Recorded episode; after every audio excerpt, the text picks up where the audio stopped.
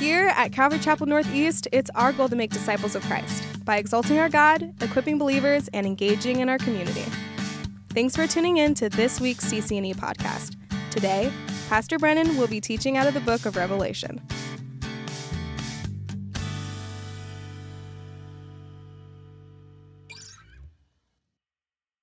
So, again, we've come as far as Revelation chapter 5. We'll pick up here in verse 1. And, and as we do so, in chapter 5, we're going to continue here with the vision that John has of the throne room of heaven. Chapters 4 and 5 really go together. We've split them into two parts, but this is one continuous vision. This is the same event that is unfolding. And in chapter 4, the emphasis was on God the Father, who is seated on the throne, and we see the worship that is afforded to him as the one who is sovereign over all creation. And then here in chapter 5, our attention will turn to the Lamb of God who is, of course, our Lord and Savior Jesus Christ. And we'll look at his authority and his authority alone to take and open the scroll that is seen in the right hand of God the Father. In chapter 5, like much of the book already, will reinforce for us the centrality of Jesus Christ. All attention continues to be placed on Jesus. Praise God for that. And what we'll see here in this chapter is a vision of Jesus, uh, of one who is victorious over sin and death, making him worthy of the worship of all creation.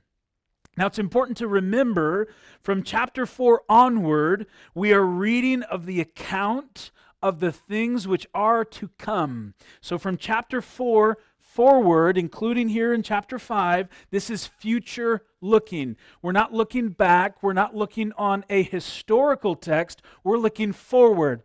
And that should be really exciting for us, okay? Sometimes when we read Scripture, Scripture, of course, being God breathed, inspired, relevant, of course, for today, having bearing on our life today, application for us today. But still, sometimes when we read, we and rightfully so, we think back, right? And if you read through Acts or you read through the Gospels, and some of you, we all think a little bit differently, right? Some of you are more visual, or maybe you play things out in your mind, whatever the case may be. You're thinking oftentimes back to something that happened. You're thinking about the historical Jesus who lived and walked on the earth. But the cool thing for us as we start to look at Revelation 4 and on, and, and as we consider here tonight, is we can read about this and we can begin to to picture the best we can what's being described for us. And we can here tonight, as believers, say, we're going to see this. We're going to experience this. What we read about tonight, you can, this is the brochure for you a little bit to go, this is what's in store. We're gonna we're gonna experience this. Uh, you, if you go on a trip, sometimes we've been on, on different trips. We go different places, and and sometimes maybe you, you go to a show, right? Or you, you you go down to Disney, and you're like, oh, we're gonna we're gonna go see this thing. We're gonna go see that thing, and you have a sense of like, we're gonna go. We're gonna watch this. I can remember when the kids were little, and we went to see some of the different things at Disney. We're getting them all excited, and we show them the thing on the website. And you're like, you're gonna see this. You're gonna experience this, and they're like, oh, this is so awesome, guys you're going to see this. You're going to experience this. Are you excited about that? You're going to go to the throne room of heaven and you're going to see Jesus, the Lamb of God. You're going to see him take a scroll and, and begin to, to, to unleash, yes, terrible things upon the earth, but all things that he is in control of and he is over because he is the Creator God.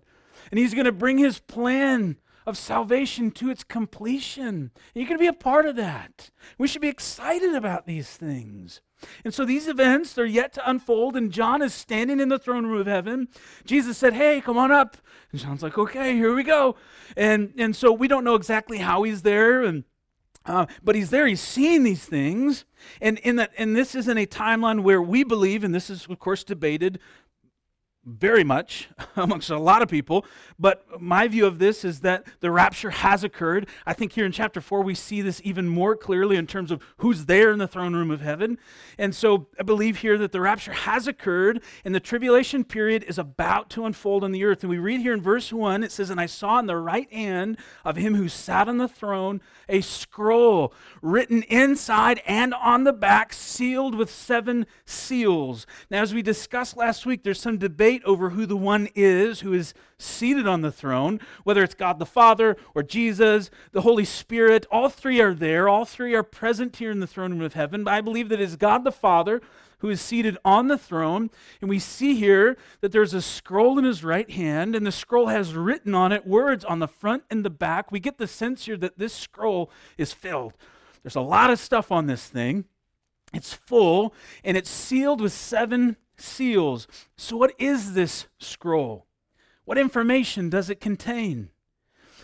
As we'll see, and as we even sang about, there's this sense that no man is worthy to open it. So, neither you nor I can really know for sure what's in this scroll. And, and, truly, we, we don't really know. Some say of this scroll that it is the Old and New Testaments. Um, some say that it's fulfilled prophecy that's, that's written in this. Some say it's a, a statement on the nation of Israel or even the title deed to the earth. Some that it is the last will and testament of Jesus, or some that it's the writings of Ezekiel or the hidden writings, the closed writings of Daniel. You can make better arguments for some of these things than you can for others.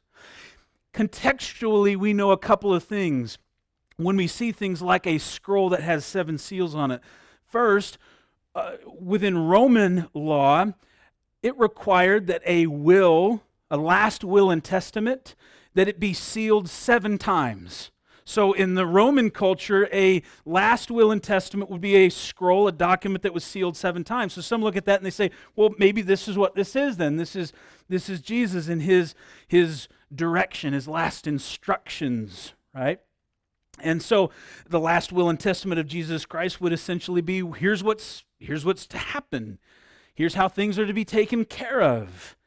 As we'll see in the following chapters, the process of loosing the seals of this scroll begins to result in, in Jesus' rule of the earth. A plan is going to unfold. So, again, some people uh, make the argument for this.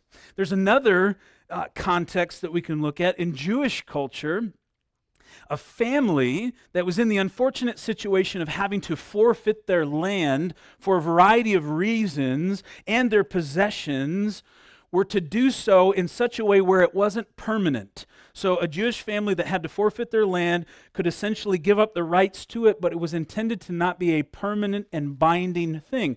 Rather, what would happen is that their losses their land and their possession would be recorded in a scroll and it would be sealed seven times. And the necessary conditions for redeeming the land would be listed on the outside of the scroll. And only when a qualified redeemer was found to do so, to be able to do this, would the seals then be broken and the land returned. This is an interesting perspective for us because some believe since the earth the creation was for man, but was forfeited during the fall, that perhaps this is the qualified Redeemer, Jesus, restoring to man the creation intended for him. And so, what we'll see then here as this progresses, as, as this book unfolds, is that with the breaking of the seals, judgment will be released on the world further salvation will come of, of Jew and Gentile alike, and there will be a restoration and a renewal of heaven and earth. And so it's a pretty good argument to say that this could function very much like a scroll intended to be for someone who was redeeming the land and restoring it, because what we see throughout history is this, this picture of creation all the way to new creation, new heaven and a new earth. And so there's a lot of things that we could dig into here and debate different things and consider different perspectives. And it's fun to do so. But I think for us, what we need to also realize here is the focus is not really to be on the content of the scroll as much as the one who is worthy to open it, right? And that's Jesus. Here we see in verses 2 and 3, John's writing again, and he says, Then I saw a strong angel proclaiming or, or almost asking with a loud voice, Who is worthy to open the scroll and to loose its seals? And no one, verse 3, in heaven or on the earth or under the earth was able to open the scroll or to look at it. There was no one worthy. The word strong here means mighty or powerful. And so this is a mighty or powerful angel proclaiming with a loud voice, Who is worthy? Here, this big event is unfolding for John to see. And now, many believe that this angel is Gabriel. We, we really don't know. Um, but it would, it would seem that, that this is probably an important angel who has this role. But the emphasis, and John makes this clear, is that, that they were looking here in heaven and on earth, and there was not one who was worthy to open or to look at this scroll. And so this really is a sobering moment. Fortunately, it's just a moment, but it's a sobering one, and it has an impact on John. Note here that none of the saints, because there's a lot of, at this point, and we'll see this, there's a lot of different people that are there in heaven. There's believers there, there's angels there, there's saints there who are representative of the church. Abraham didn't go, hey, I got it, I'll step up. Moses, they didn't say, where's Moses? Moses, we need you one more time. Elijah, Daniel. I mean, Daniel was a pretty good guy. None of the apostles, Peter maybe, was like, hey, take a stab. Poor Peter. That's just wrong, isn't it? Right? Peter's like, no, come on. Mary, Mary couldn't do it. And what of this then? Because this is what John, we have to understand, this is what John's seen, right? He doesn't know, he's trying to take this stuff in, right? I can barely watch an exciting movie and not be overwhelmed. And that's just man's effort to entertain.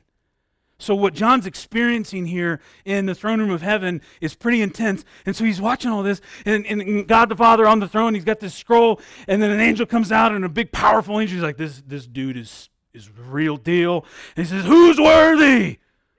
And they're like, Nobody. And John's thinking, Oh no, this isn't good. Nobody, nobody. And why does John care about this? Why is he concerned about this?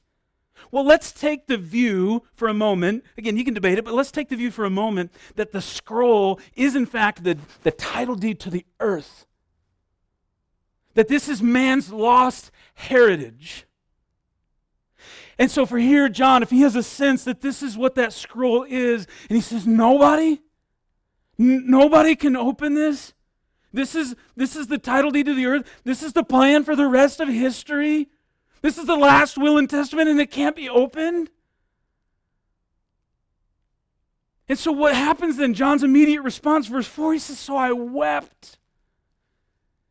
I wept much because no one was found worthy to open and read the scroll or to look at it. And of course, we're sitting here and we have hindsight being 2020. We've got the full book. We're like, well, Jesus is there. It's okay, John.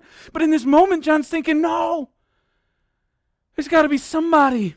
Theologian W.A. Criswell, he writes this of John's experience. I think it's pretty insightful. He says, John's tears represent the tears of all God's people through all of the centuries. They're the tears of Adam and Eve as they view the still form of their dead son, Abel, and sense the awful consequence of their disobedience. They are the tears of the children of Israel in bondage as they cried to God for deliverance from their affliction and slavery. They're the sobs of tears wrung from the heart and soul of God's people as they have stood beside the graves of loved ones and experienced the indescribable heartaches and disappointments of life. Such is the curse that sin has laid upon God's beautiful creation. It's no wonder John wept so fervently. If no Redeemer could be found to remove the curse, it meant that God's creation was forever consigned to remain in the hands of Satan. You have to understand that in this moment for John, he's thinking, wait a second. Why is there no one worthy? Because think about it. Our hope in this life is based on what Christ has done, but also what he's going to do, right? It's what he's going to do.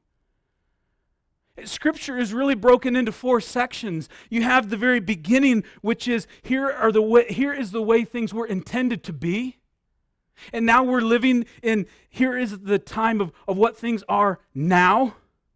And then here are the way, here is the way that things could be if you are walking in Christ. And then here is what will be. But there's a whole lot of hope that's placed in what could be and what will be. And so, here for John, as he's now looking at this and thinking, is there no one? You know, Paul gives us insight into this. Paul writes to the church in Corinth in 1 Corinthians in chapter 15, verse 19. He says that if in Christ we have hope in this life only, we are of all men to be the most pitied.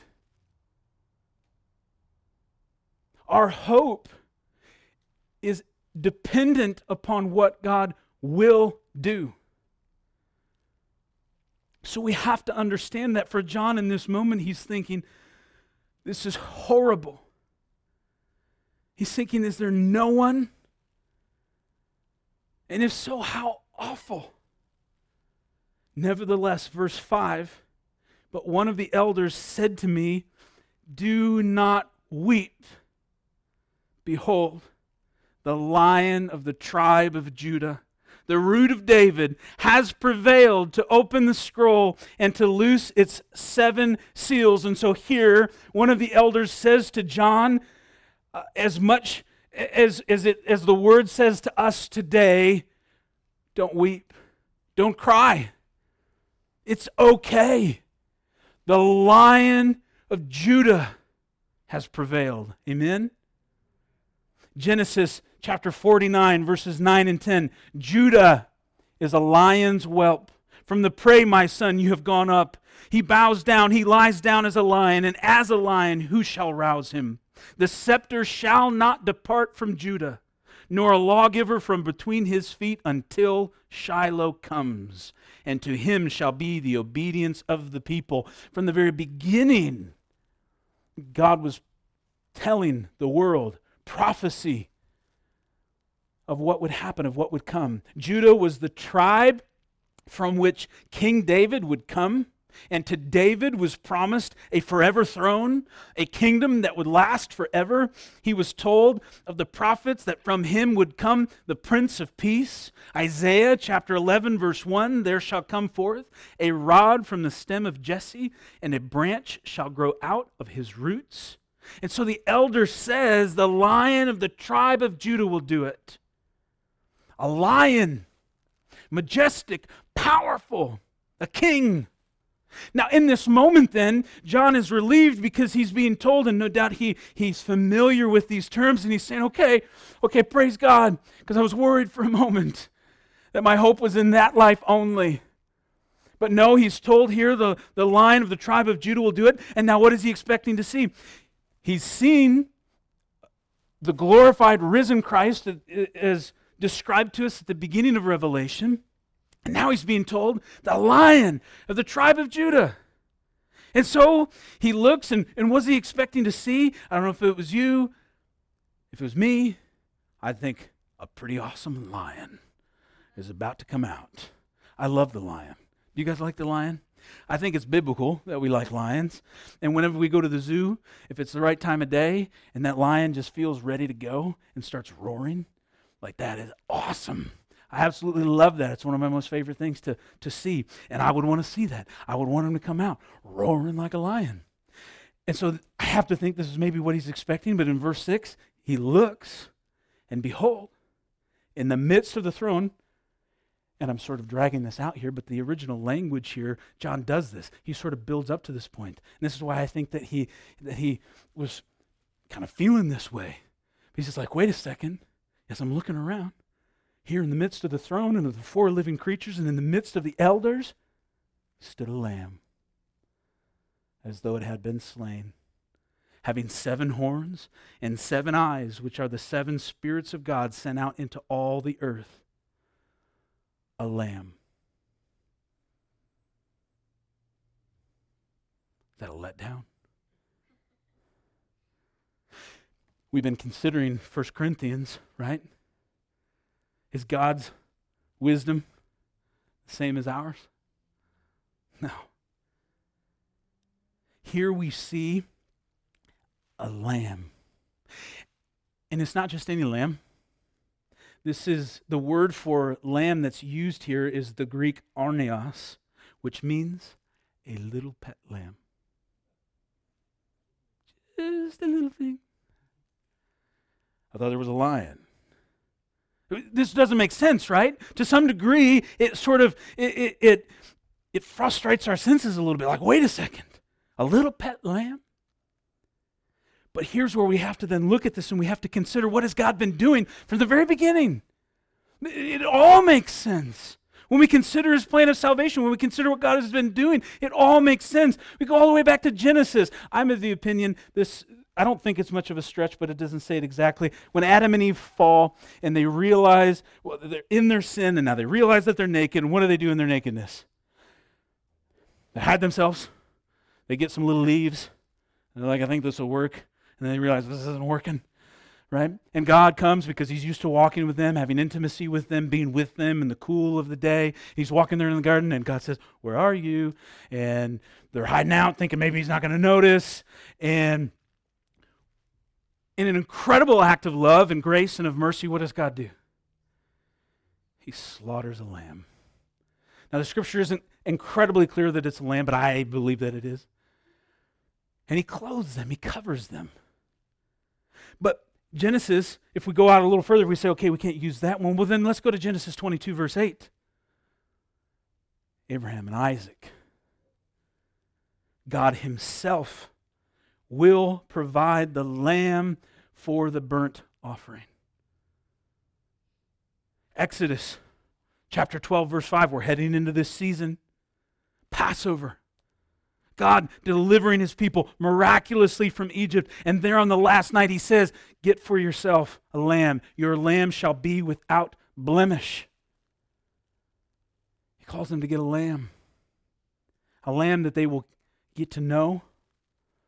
That throughout history, we see that the, the Passover process implements a lamb that they would come to know, a little pet lamb that they would befriend, that, that, that would become truly a sacrifice to them. It would be a difficult loss to them, and that they would, they would slaughter the lamb. Its blood would be shed. Its blood there on the doorposts of their houses, such that the angel of death would pass over. It's a lamb that Isaiah speaks of in chapter 53, verse 7, like a lamb being led to the slaughter. It's that lamb that, that there at the beginning of John, John the Baptist declares in John 1 29, Behold, the Lamb of God who takes away the sin of the world. You see, as we see the Lamb here now in the throne room of heaven, what we need to realize is that all of these prophecies, only a few mentioned, and there's more that we could have looked at, find their fulfillment in the victorious warrior lamb, the Lord Jesus Christ. Think about it. I mean, think about what God has been doing here. If you think about the scroll, if it's the land deed to creation or some variation of that, something that functions similarly, then, then what we need to see here is that God has been about his plan of salvation and doing this work from Genesis to Revelation. It's from creation to new creation. Right? He, he has been at work from the very beginning. And in that time, he has given us continually this picture of a lamb, of sacrifice, and in the, in the Lamb, I mean, and, and, and so look at these periods in time. We see in the beginning the sacrificial lamb, the Passover lamb. We see then in the middle the lamb, who the Lamb of God who takes away the sin of the world, who's hanging on a cross. And now, as we look forward and we think about this time, we see the lamb on the throne. Think about that. He's now on the throne. And so, this is the lion of the tribe of Judah. It's this delicate lamb. It's a reminder of what Jesus has done.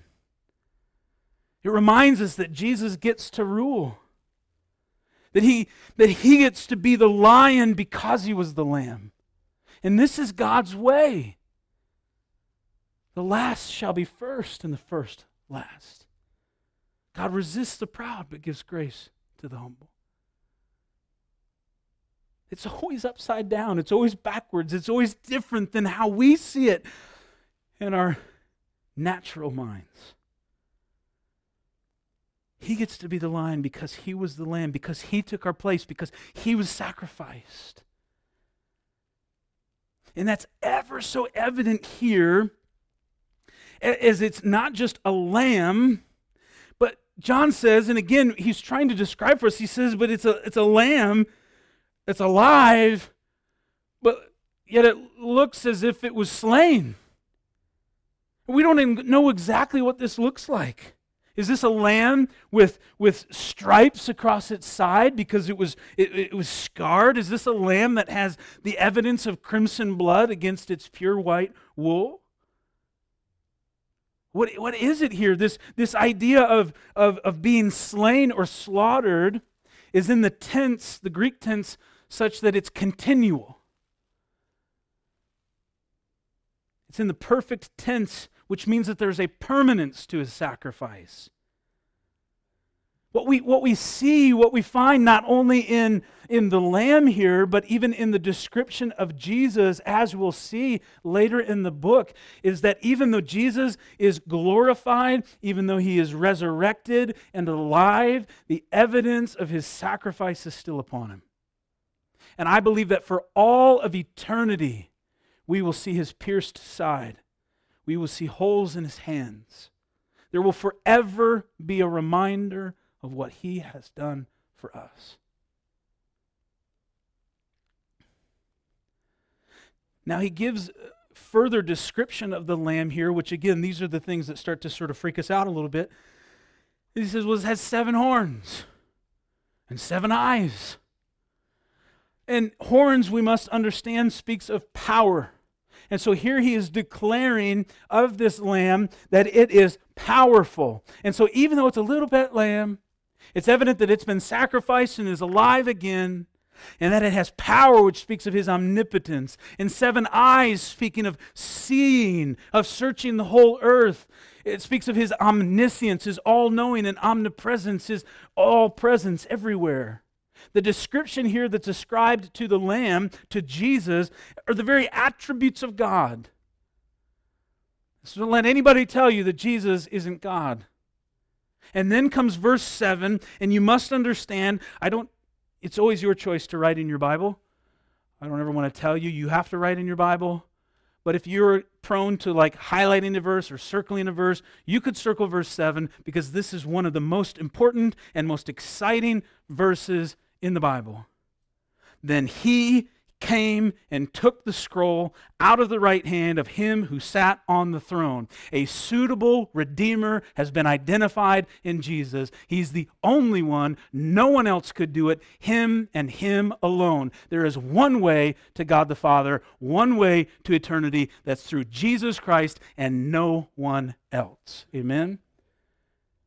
And look, when this happens here, what you have to understand, and it's going to be described, this is what's going to happen, is you get what will be absolutely, unequivocally, the greatest celebration that you've ever been a part of. We cheer for touchdowns. People go crazy. What is it, the Seattle Seahawks? Is that the one? Where they're like, man, the decibel level in here when people, right? And they're like, yeah. And when they score a touchdown, you're going to go deaf. Your ears are going to bleed because it was a touchdown. And it's like, awesome. Okay. What about when the Lamb takes the scroll from the right hand of God? That will be unbelievable praise. This is one of the ultimate moments in history and I would reiterate again what I shared at the beginning. This is not something we're simply reading about. This is not something that we go, oh, that must have been cool. We get to say as believers, that's going to be awesome. We get to experience this. We get to be a, a part of this. You're going to be present for this, Christian. Jesus and Jesus alone is worthy to do this. Only Him. He takes the scroll, and when He does, praise erupts. Verse 8 Now, when he had taken the scroll, the four living creatures, these are angelic creatures, these are the ones with the face of a man, and the face of a lion, and the face of a, uh, a, bear, and the face of uh, livestock, or the eagle.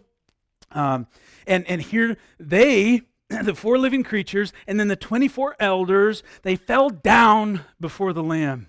So they go prostrate before him each having a harp, and so this is the instrument of praise and golden bowls full of incense, which are the prayers of the saints. We're going to see this again a few chapters from now. And so, as the only one worthy to take the scroll, this means that he is the only one worthy of worship. And look at the nature of the worship here that follows. They begin to sing to him. He takes the scroll and and here's the thing I have to believe that even the act of taking it alone sent shockwaves through the throne room. I mean, this had to be a powerful moment. I don't think this was just sort of like, oh, pass it off, you know, I got it. He didn't fumble it. It was like, boom! And it just echoes through the whole throne room of heaven. Are there any Marvel fans here? I got to know this because otherwise I won't even talk about it. There's a few. You remember in the last one when uh, Captain America picks up the hammer? You remember this? Who's, who, who can normally just, who, who can hold the hammer? Thor. He's the only one.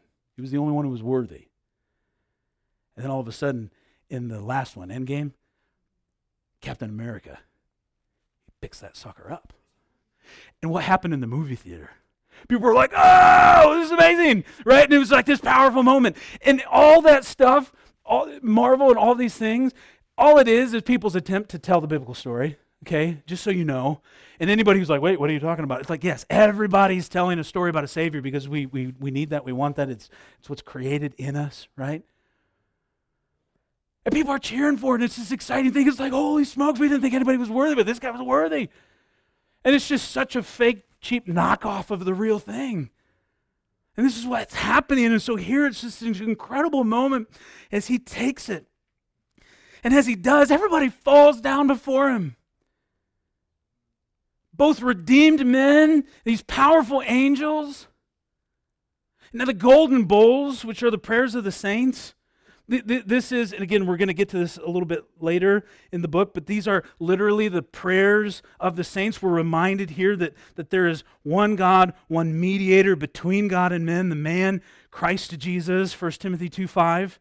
And so these are not the elders praying for the saints. These are not people who prayed to the elders. No, this is the prayers of God's people being lifted up to Him. And they begin to sing.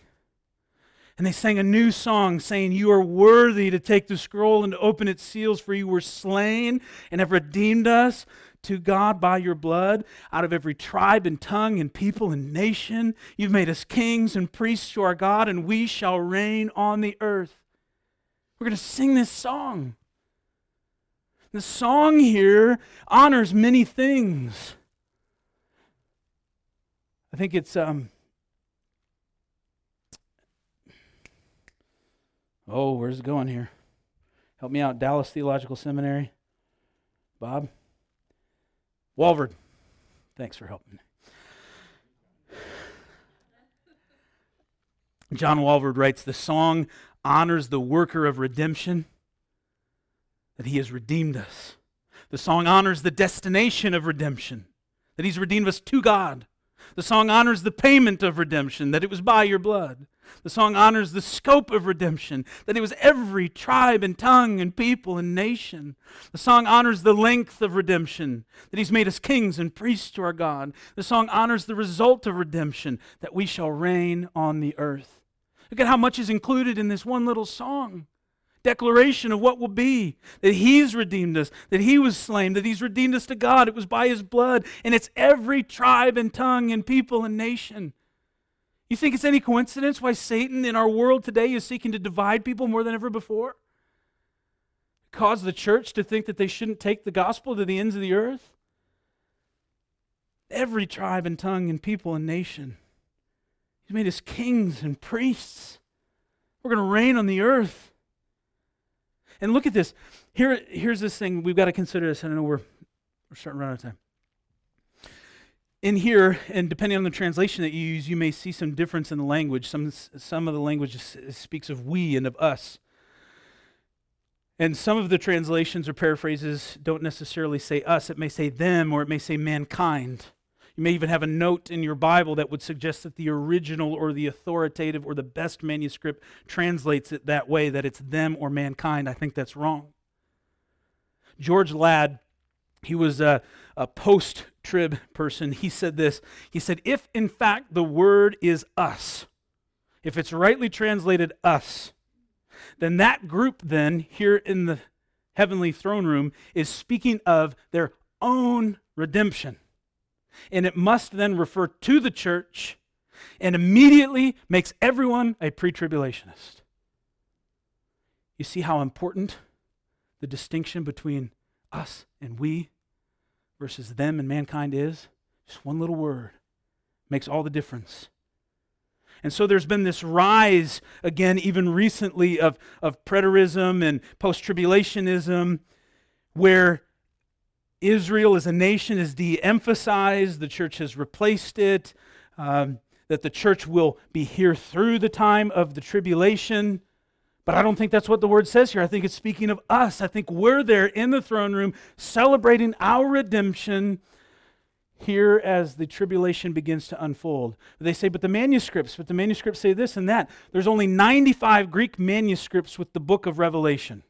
Now, here's where people go on this. They say, and only 23 of those 95 manuscripts say us. So they say it would seem fitting then that it's not us. The problem is, only 24 of the manuscripts contain chapter 5. So that means 23 of the 24 manuscripts of chapter 5 say us. Are you tracking? Is that making sense? That means that 23 of the 24 manuscripts that we have of Revelation chapter 5 are translated us and we. Speaking of the church, implication being the church is there in the throne room of heaven celebrating our redemption. Verse 11 Then I looked and I heard the voice of many angels around the throne. This then helps us to understand a little bit that now we're referring to angels less than that the elders are likely angels, because the angels are called out specifically as angels around the throne. The living creatures, the elders, the number of them was 10,000 times 10,000 and thousands of thousands, saying with a loud voice, Worthy is the Lamb who was slain to receive power and riches and wisdom and strength and honor and glory and blessing. There's an innumerable number of angels with sevenfold perfect praise for Jesus. In every creature, which is in heaven and on the earth and under the earth, and such as are in the sea, and all that are in them, I heard saying, Blessing and honor and glory and power be to him who sits on the throne and to the Lamb forever and ever. Worship of both Jesus as God. And then the four living creatures said, verse 14, Amen. And the 24 elders again fell down and worshiped him who lives forever and ever. This word worship, as we considered last week, meaning to prostrate themselves, to lay before another in complete submission. Guys, you want a picture of worship? This is our picture of worship. This is what worship is about. Worship is not limited to the perfect song selection and the perfect audio equipment and the right number on a Sunday morning. It's about recognizing that there is one who is worthy, that he gave himself for us that he is sovereign over all things, that because of what he has done, he deserves our absolute and complete submission to say, My life is yours. And for us, it's a song, it's another song that we sing. For us, it boils down then to the question of okay, if we if we believe this to be true, if we are seeking to bring ourselves under the authority of Scripture, then it's incumbent upon us, not from a place of condemnation, no, but to ask ourselves, even to say, Lord, search my heart, to say, Am I giving myself in worship to anything else? Because if I know that this is what I'm created for, destined for, if this is my path, if this is my story, if all of us will one day be here in this place, prostrating ourselves before Him, declaring, You and you alone are worthy, then why are we waiting? Why are we waiting? Why do we desire then to say, Well, God, hold on a moment. I'm going to give a little bit of worship over here. I'm going to give a little more attention here or there. No, let's start by saying, You've got it, Lord. And this is a daily practice, it's a daily habit, right? Lord, you've given me today. When you wake up tomorrow morning, you can say, Well, I'm alive. I guess. I'm breathing. He's given me another day. So, what am I going to do with today? Am I going to enjoy the many blessings that He's given to me because He's gracious and merciful? Absolutely. But I'm going to do it from a place of worship, a place of surrender. That when we wake up in the morning, that we should set out to say, I am going to throw my life on the altar once again today, Lord. I'm yours. My life is yours. Do with me what you will, as you will. Use me however you want. I'm yours. There's no one else that I belong to but you. Because you died for me. I was bought at a price. There's going to come a time when we will see the Lamb, the one who is worthy, and it will be in a constant state, this reminder that He died for you. Amen? And so as we close tonight, we're going to take the opportunity just to recognize that. As David and Victoria lead us in song here tonight, as you feel led, we're going to do it a little differently tonight. I'm just going to I'm going to open up the trays here. And as you feel led, come, take the elements, turn to your seat, continue to sing, pray, and then take when you feel ready. And let's take the opportunity here tonight to just recognize with these symbols in our hands that it was his body that was given for us, broken for us, his blood that was shed.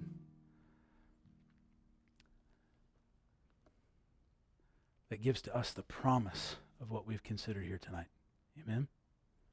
Let's pray. Father God, we pause here as we begin to close here tonight, and we recognize once again that you are so good. You are indeed a good Father, a perfect Father who cares for us in ways that we cannot even begin to understand. And Lord Jesus, we recognize that you and you alone are worthy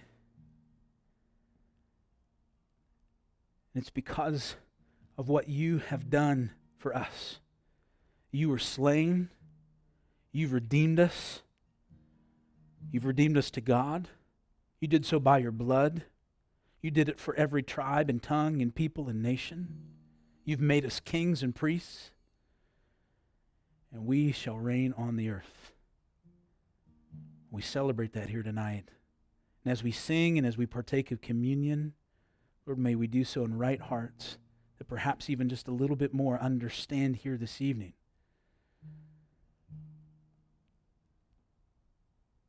That Jesus, it's because of what you've done that you've made a way. You've done it all. And so we want to recognize that as we're encouraged in Scripture to look back and to consider and remember what you've done for us to look inward here and now and consider what it is you want to do in us and through us, and to look forward with great excitement to the culmination of all of these things when you will finish the work that you began. We love you, we praise you, we thank you. Pray that this time would be pleasing to you, fruitful to us. We ask it in Jesus' name. Amen. Here at CCNE, there are so many events happening throughout the week, so make sure that you're subscribed to the weekly e-bulletin so you can be fully informed of all that we're doing. For more info, or if there are any prayer requests you'd like to share with us, be sure to visit our website at ccnortheast.org.